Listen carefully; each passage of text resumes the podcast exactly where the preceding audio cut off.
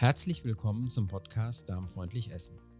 In diesem Podcast dreht sich alles um Themen aus der Ernährungsberatung, unsere Verdauungsorgane und den Einfluss unserer Lebensumstände auf unsere Gesundheit. Natürlich beschäftigen wir uns auch mit darmgesunder, genussreicher und saisonaler Ernährung, aber auch mit Unverträglichkeiten und Intoleranzen, typischen Erkrankungen der Stoffwechselorgane und Themen wie Stress, Schlaf oder Bewegung. Unser Ziel ist es, euch wertvolle Hinweise für die Verbesserung eures Wohlbefindens und ein gesünderes Leben zu geben. Wir wünschen euch viel Spaß mit dieser Folge.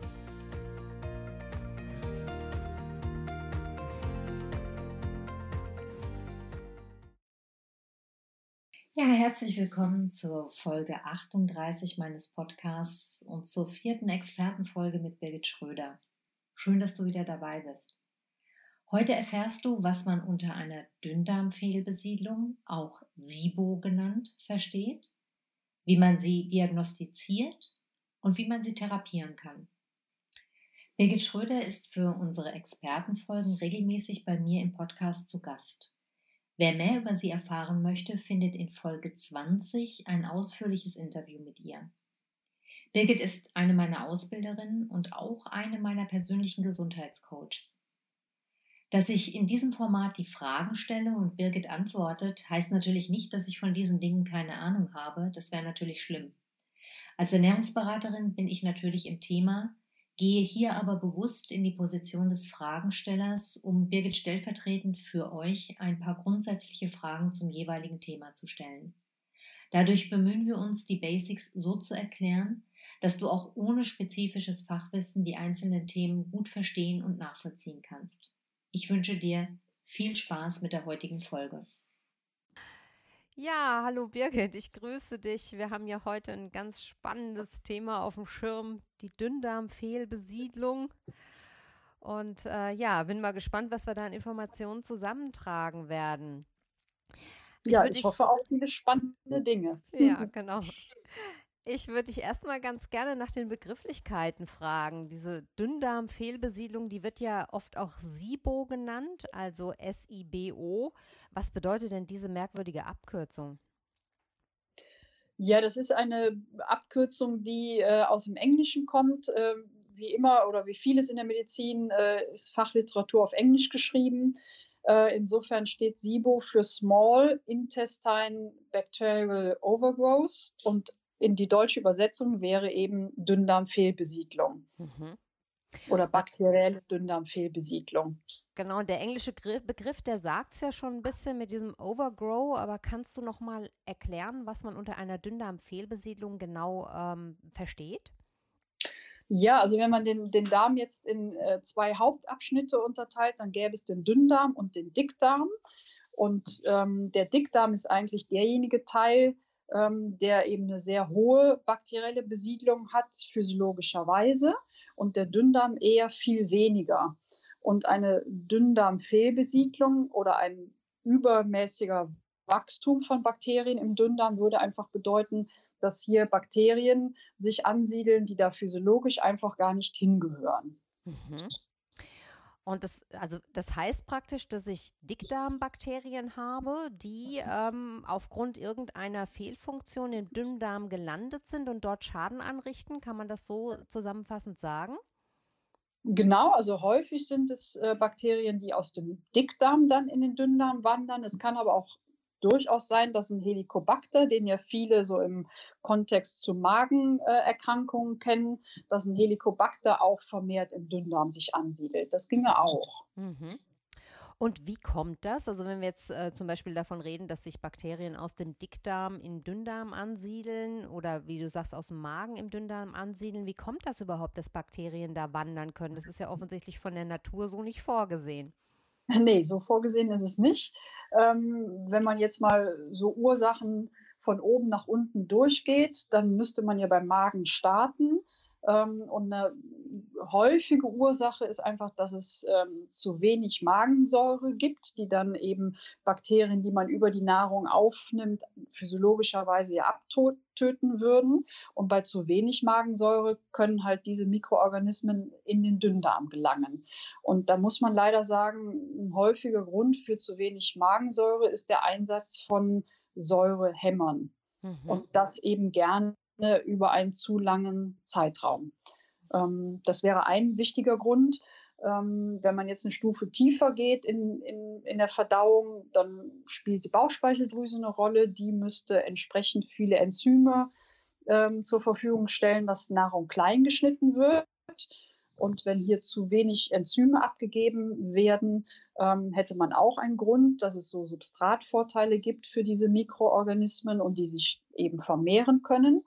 Ähm, und ein anderer wichtiger Grund wäre, ähm, dass es eigentlich eine sogenannte Türe gibt, so eine Klappe zwischen Dünn- und Dickdarm und die muss gut schließen können. Und wenn hier eine Störung vorliegt, dann würde die Tür offen stehen, sodass halt aus dem Dickdarm auch wieder Bakterien in den Dünndarm gelangen können. Mhm. Das ist diese Iliozykalklappe, über die wir da sprechen, ja, ne? zwischen genau. dem Dünn- und dem Dickdarm, genau. genau. Mhm. Ich habe in einer Fortbildung auch mal gehört, dass so Grunderkrankungen wie Zöliakie, Morbus Crohn, Diabetes und sowas, dass die auch mit ähm, teils ursächlich sind für so eine Dünndarmfehlbesiedlung. Kannst du das bestätigen, dass es da, dass da auch das Risiko größer ist? Ja, genau. Jetzt kann ich bestätigen. Jetzt wäre so von der Begrifflichkeit die Frage zwischen die Unterscheidung zwischen Ursache und Risikofaktoren. Und ich würde dann eher denken, ja, Zöliakie und Diabetes, das sind definitiv dann äh, Risikofaktoren, die die Wahrscheinlichkeit, dass man an einer SIBO erkranken kann, äh, eben erhöhen können. Mhm, verstehe. Und dann dazu würden dann auch die Intoleranzen zählen, ne? Fructose- oder Laktoseintoleranz. Ähm, ja, Gut. Und jetzt würde ich gerne noch mal konkreter fragen, warum sind denn jetzt die Bakterien, die im Dickdarm eigentlich positive Arbeit leisten, im Dünndarm ein Problem oder schädlich? Was genau machen die denn da? Ja, das ist Oder was machen Frage, die da falsch, müsste man vielleicht fragen. Genau, was machen, ja, genau. Insofern eine perfekte Frage. Was machen die da falsch? Ähm, das, was entsteht, ist, was eben physiologisch nicht so gedacht ist. Der Dünndarm, da soll ja vorwiegend ähm, Nahrung aufgenommen werden ins Blut. Und das, was die Bakterien da machen, ist, dass die vorwiegend Kohlenhydrate anfangen zu verstoffwechseln. Und als Nebenprodukt fällt halt Gas an. Und mhm. dieses Gas führt halt zu gerne zu massiven Blähungen. Und das wäre auch so ein Hauptsymptom im Rahmen dieser SIBO. Mhm. Das heißt, wir haben praktisch an einer Stelle, wo die Bakterien noch gar nicht aktiv werden sollen, sind sie aktiv und äh, genau. ernähren sich dann von praktisch noch nicht resorbierter Nahrung, könnte man sagen, ja, und genau. machen dann dieses Problem mit dem Gas. Das heißt, ja, man hat dann richtig. heftiges Aufstoßen oder auch einen Blähbauch, Übelkeit. Denke, Bauchschmerzen, äh, Müdigkeit wäre ein Symptom für eine SIBO und letztendlich alles an Stuhlgangveränderungen, also in Richtung Durchfall, aber in selteneren Fällen auch Verstopfung, Obsipation. Mhm, mh. Kann Sodbrennen auch eine Folge sein oder ein Symptom davon? Ja, kann auch eine, gehört auch in diese Symptompalette, mhm. absolut. Und jetzt sagt man ja oft, dass SIBO, und wir haben das ja vorhin schon mal ganz kurz angesprochen, also SIBO, die Dünndarmfehlbesiedlung und Reizdarm sehr eng zusammenhängen. Wie, wie kommt das? Wie kommt es zu dieser engen Assoziation? Wenn man jetzt zum Beispiel SIBO googelt, dann landet man sehr oft auf den äh, Seiten für Reizdarmpatienten. Und warum ist das für die besonders interessant? Ja, letztendlich überlappen sich äh, die Symptome sehr stark. Also Reizdarmpatienten klagen auch über massive Blähungen, haben auch mit Bauchschmerzen zu tun und so weiter. Ähm, insofern ist es so eine Gemengelage, die sich schwer trennen lässt. Was ist jetzt was? Ähm, letztendlich muss man aber sagen, dass in den meisten Fällen wahrscheinlich die SIBO die Ursache ist dafür, dass es Reizdarmbeschwerden gibt. Ah, okay. Das heißt, wir haben jemanden, der vielleicht schon lange unter Reizdarmsymptomen leidet oder der so diagnostiziert ist, denn das ist ja oft so eine Verlegenheitsdiagnose. Ja, ähm, genau. Und für den dann vielleicht das Thema, Thema SIBO interessant wird, weil das vielleicht die Ursache für seinen Reizdarm ist. Ja, genau. Und vor allem werden ja Reizdarmbeschwerden ähm, eher unspezifisch behandelt. Ne? Dann wird häufig die Empfehlung ausgesprochen, Flohsamenschalen ähm, zu essen. Ähm, das ist ja letztendlich keine Ursachenbekämpfung. Mhm. Und da mhm. wäre mal ein Gedankengang Richtung SIBO absolut lohnenswert. Mhm. Ja, und dann äh, schließt sich natürlich gleich die Frage an, wie wird denn die SIBO diagnostiziert? Ja, es ist nach wie vor noch Goldstandard, dass man äh, eine Endoskopie machen müsste und dann ein entsprechendes Aspirat entnimmt, ähm, was eben streng anaerob sein muss, also dass man vor allen Dingen die anaeroben Bakterien, die ohne Sauerstoff leben, ähm, gewinnen würde und dann eben schaut, äh, welche Bakterien sind da und gehören die da eigentlich hin. Mhm. Das wäre der Goldstandard. Mhm. Man ich kann gerade noch mal einwerfen, vielleicht für unsere Hörer, dass diese Aspirate, das sind die Flüssig, das ist die Flüssigkeit aus dem Dünndarm im Prinzip, den man dann untersucht, richtig? Ja, genau. Genau. Und das genau. wird endoskopisch gemacht, praktisch im Rahmen einer Magen- oder Darmspiegelung. Dünndarm ist, glaube ich, immer Magenspiegelung. Ne? Ja, genau. genau. Magenspiegelung und dann gerade so in den Anfangsbereichen des Dünndarms, da wäre dann spannend, ähm, welche Bewohner finde ich da. Mhm. Und ähm, das wäre der Goldstandard. Und man kann aber auch äh, Atemtests durchführen. Die kennen ja viele von den Laktose- oder Fructose-Tests. Und hier würde man eben gucken, äh, aufgrund, nachdem man eine Lösung getrunken hat mit äh, Glucose zum Beispiel oder mit Lactulose, ähm, ist dann als Reaktion eine vermehrte Bildung von Methangasen oder von Wasserstoff messbar. Mhm, mh. Und wenn das der Fall wäre, dann hat man auf jeden Fall schon mal einen Hinweis, dass es in Richtung SIBO gehen kann. Genau, man pustet dann praktisch über so einen Strohhalm in ein Röhrchen und das mhm. ist, da ist ein Messgerät angeschlossen und das misst diese, äh, diesen Gehalt von Wasserstoff etc. in der Ausatemluft. Ne? Und das einfach nur nochmal vielleicht für denjenigen, der das noch nicht kennt oder noch nie gemacht hat, nochmal darzustellen. Das alles macht man beim Arzt, dauert so, naja, weil ich kenne die Fructosetester, dauert so ungefähr zwei Stunden. Das wird so ähnlich sein, weil einfach die Abstände zwischen den einzelnen Tests eingehalten werden müssen und die Konzentration ähm, dann praktisch miteinander verglichen wird. Genau, und entscheidend, richtig. Und entscheidend ist halt, äh, wie stark steigt die Methangaskonzentration mhm. an. Wichtig hier wäre, dass ein reiner Test auf Wasserstoff nicht ausreichend ah, ist. Okay. Also mhm. gerade der Hinweis, ähm, auch Methangas mitzumessen, ist hier entscheidend, weil das gerade bei der SIBO eher der Fall ist. Ah, okay. Das ist nochmal interessant. Gut, dass du den Hinweis gibst. Also Methan, darauf müsste man dann mhm. achten und dann auch tatsächlich unter Umständen beim Arzt nachfragen. Ne? Denn ich weiß, bei diesen Tests, ja. das ist immer so eine Sache. Also da sollte man sehr auf sich selber achten und darauf achten, dass der Arzt auch wirklich das misst, was äh, dann entscheidend ist. Ja, inwiefern könnte man denn jetzt auch über Stuhluntersuchungen einen Verdacht auf SIBO nahelegen? Also du hast es auch hier wieder gut formuliert. Es wäre über eine Stuhluntersuchung eher ein Verdacht. Also wenn ich eine Endoskopie mache, dann kann ich das mit Sicherheit sagen, dass es äh, eine SIBO ist. Äh, Atemgasanalyse, hohe Wahrscheinlichkeit. Und bei einer Stuhluntersuchung ist es eher ein Verdacht. Und dann würde man bestimmte Bakterienarten eben erhöht nachweisen. Also so ein ähm, typischer Bakterienstamm, der einen Hinweis geben könnte, wären die sogenannten Klebsiellen. Ähm, die Bakteroiden wären eine Familie oder eben Clostridien, ähm, dann hat man einen Hinweis, aber man kann nicht mit Sicherheit sagen, das ist jetzt definitiv eine SIBO. Verstehe. Das heißt, wenn man jetzt bei einer normalen regulären Stuhldarmuntersuchung, die ja den Stuhl aus dem Dickdarm untersucht, wenn man dann diese Bakterienarten vermehrt findet, dann gibt es einen Verdacht und dann müsste eben überprüft werden, ob man auch eine Dünndarmfehlbesiedlung hat. Kann man das ja. so zusammenfassend ja, sagen? Genau, okay. Mhm. genau. Es mhm. heißt ja, dass diese SIBO sehr häufig nicht erkannt wird und dass daher Patienten irgendwie jahrelang fehltherapiert werden. Äh, wie, wie erklärst du dir das? Weil ich meine, die Stuhluntersuchungen, äh, da haben wir ja auch schon Podcast-Folgen drüber gemacht, die werden natürlich selten beim Gastroenterologen leider gemacht. Ähm, aber wenn sie gemacht werden, werden sie trotzdem sehr oft fehlgedeutet. Wie kommt das? Ich glaube, dass es vielleicht noch das SIBO noch nicht so in den Köpfen verbreitet ist wie jetzt so eine Reizdarmdiagnose. Und ähm, wie ich das eben schon sagte, die Symptome sind einfach sehr ähnlich. Und ähm, dann hat man schneller mal eine Reizdarmdiagnose gestellt, ähm, als dann nochmal weiter dezidiert untersucht, ob es vielleicht doch was anderes sein könnte. Mhm. Ähm, und da liegt, glaube ich, der Grund, dass sich diese beiden Krankheitsbilder eben so sehr überlappen. Ähm, und dann ist die Reizdarmdiagnose einfach viel schneller und einfacher gestellt. Mhm. Zumal dann ja sowieso meistens vom Seiten des Gastroenterologen nicht viel passiert. Ne? Also da herrscht ja oft noch die Meinung, man kann eh nicht viel machen. Ja, der Darm macht so ein bisschen, was er will und man kann wenig beeinflussen. Ja. Wir wissen aus der Ernährungsberatung, wenn man sich das genau anguckt, erfordert es halt auch viel, viel Geduld und genaues Hingucken. Und das ist eben oft was, was in unserer Durchgangsmedizin eben so in dieser akribischen Form nicht äh, wirklich betrieben werden kann, kommt mir oft vor, dass es so, sozusagen auch eine Verlegenheit ist, zu sagen, es ist ein Reizdarm und damit ist der Fall erledigt. Ja.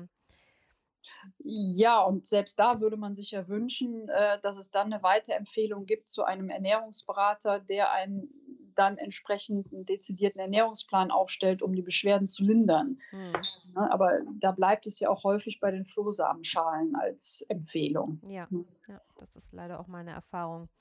Wie wird denn die Dünndarmfehlbesiedlung therapiert? Also von, von medizinischer Seite weiß ich, dass dann, also wenn sie da diagnostiziert wird, das heißt über eine Endoskopie zum Beispiel diagnostiziert wird, dann steht es ja fest, dann wird ja oft Antibiotika gegeben. Ähm, was ist denn, in der Ernährungsberatung arbeiten wir eher nicht damit. Was sind denn hier noch ähm, erfolgreiche Therapiemöglichkeiten?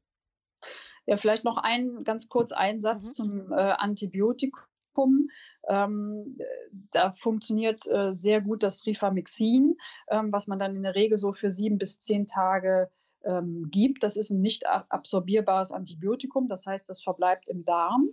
Ähm, das hat auch einen sehr guten Erfolg. Der Nachteil daran ist nur, dass man ja die Ursache nicht behebt. Das heißt, ähm, die Rückfallquote ist dann relativ hoch. Also da gibt es Zahlen, dass nach neun Monaten zum Beispiel 44 Prozent der SIBO-Patienten wieder rückfällig werden. Mhm. Das zeigt, ähm, eine, eine, rein medikamentöse Behandlung reicht einfach nicht aus. Mhm. Ähm, und wenn man ähm, ursächlich behandeln möchte, dann sollte man auf jeden Fall natürlich an die Magensäure denken, an die Verdauungsenzyme, also das, was wir eben genannt haben. Und es braucht eben absolut eine Ernährungsumstellung.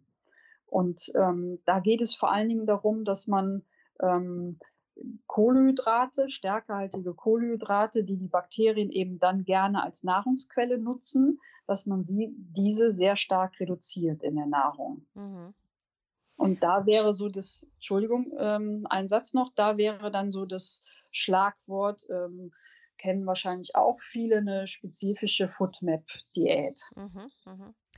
Da werden wir ja sicherlich auch nochmal im, im Zuge unserer äh, Podcast-Folgen nochmal zu sprechen kommen auf diese Diät, diese FODMAP-Diät, die halt immer mehr im Fokus auch steht, über die man immer mehr mhm. hört. Genau, da können wir vielleicht auch nochmal drauf eingehen.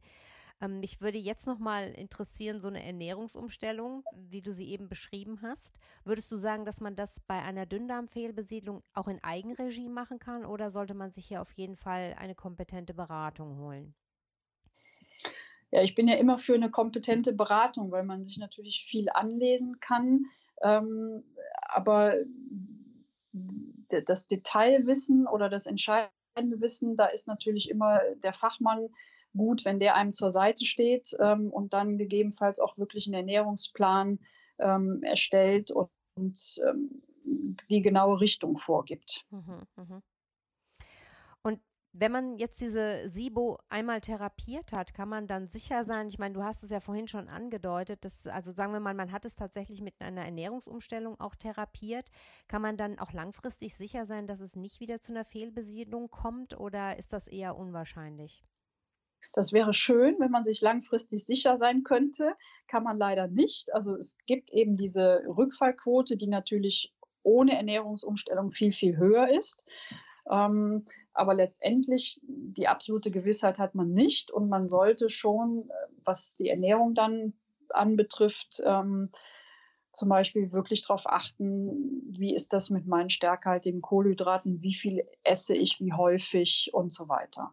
Das bedeutet halt langfristig eher bei der Ernährungsumstellung zu bleiben und äh, nur ab und zu mal Ausnahmen zu machen und nicht einmalig umzustellen. Ja, das ist ja, ist ja häufig das Problem, ja, dass Ernährung einmalig umgestellt wird, für ein paar Wochen durchgehalten wird und dann ist man wieder im alten Fahrwasser. Das wäre jetzt dann bei der Dünndarmfehlbesiedlung umso wichtiger, dass man sich praktisch an eine Ernährung gewöhnt, die diese stark stärkehaltigen Kohlenhydrate eher weglässt, richtig?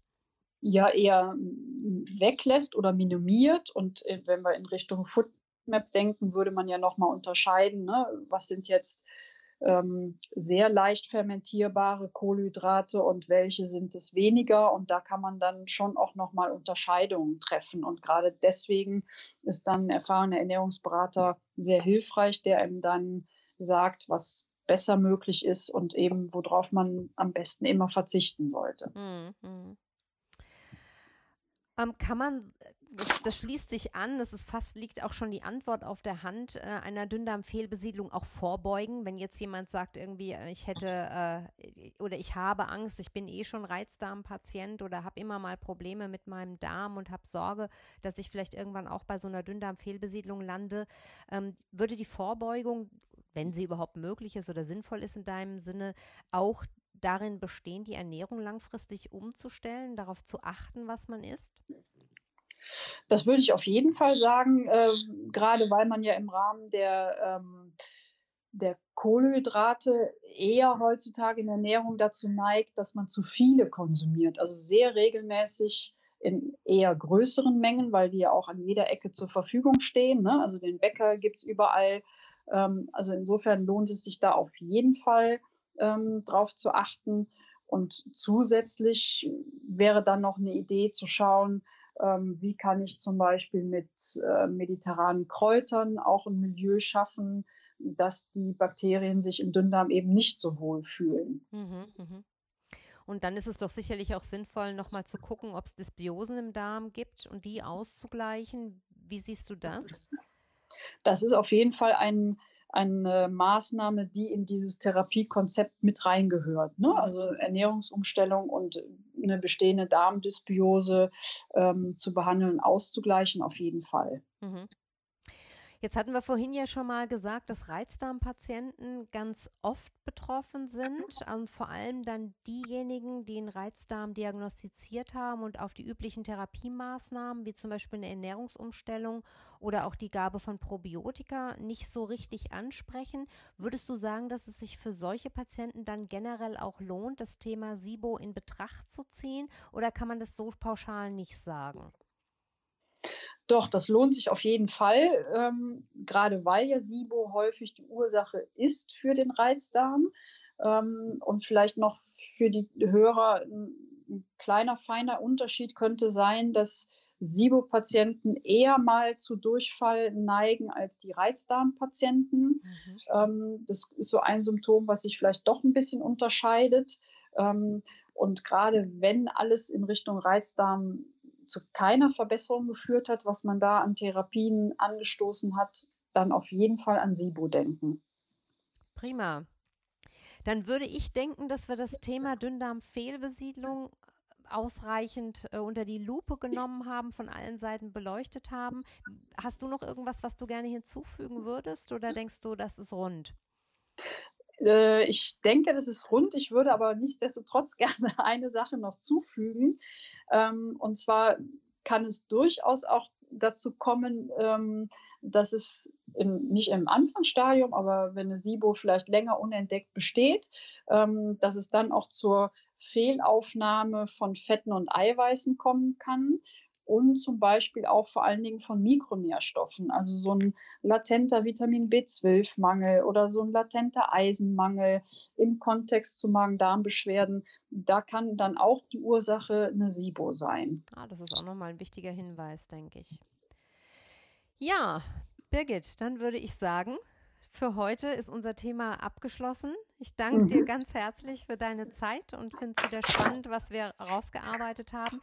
Ich stelle wie immer alle wichtigen Infos natürlich in die Shownotes für die Hörer und dann freue ich mich auf unsere nächste Folge. Ja, ich auch und wünsche dir ein wunderbares Wochenende. Das wünsche ich dir auch. Dankeschön. Ja, ich hoffe, du konntest wieder ein paar Infos mitnehmen und weißt jetzt mehr über das Thema Dünndarmfehlbesiedlung. In den Shownotes findest du, wie in der Folge angekündigt, ähm, einen Link zu einer FODMAP-Website. Und natürlich kannst du mir jederzeit über Facebook, Instagram oder per Mail auch deine Fragen schicken. Alle Infos zur Folge stelle ich dir äh, wie gewohnt in die Folgennotizen. Und nach dem Interview haben wir uns auch noch mal kurz abgestimmt und eine kleine Planänderung vorgenommen, weil sich das hier anbietet, werden Birgit und ich in der nächsten Folge unserer Expertenreihe die FODMAP Diät genauer unter die Lupe nehmen. Wenn du Kontakt mit Birgit oder mir aufnehmen möchtest, findest du alle wichtigen Infos in den Show Notes. Birgit Schröder hat ihre Praxis in Köln. Du findest sie im Netz unter praxisamsachsenring.de, alles in einem durchgeschrieben, praxisamsachsenring.de. Meine Website findest du unter dein-food-coach.de. Beide stehen wir dir gerne bei allen Fragen rund um dein Ernährungsverhalten zur Verfügung. Solltest du Themenvorschläge für unsere Interviewserie oder Fragen zu einer bestimmten Folge haben, mail mir gerne an info at dein-food-coach.de. Ja, ich freue mich, wenn du wieder einschaltest und noch mehr freue ich mich, wenn du zusätzlich eine positive Bewertung auf iTunes hinterlässt, damit dieser Podcast noch mehr interessierte Hörer erreicht. Alles Liebe, deine Carla.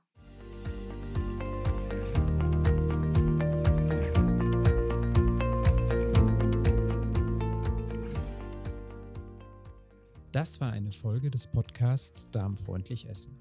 Informationen zu allen besprochenen Themen findet ihr in den Shownotes zu dieser Folge. Unsere Rezeptsammlungen erhaltet ihr auf www.darmfreundlich-essen.de. Dort findet ihr auch alle anderen bisher veröffentlichten Folgen dieses Podcasts.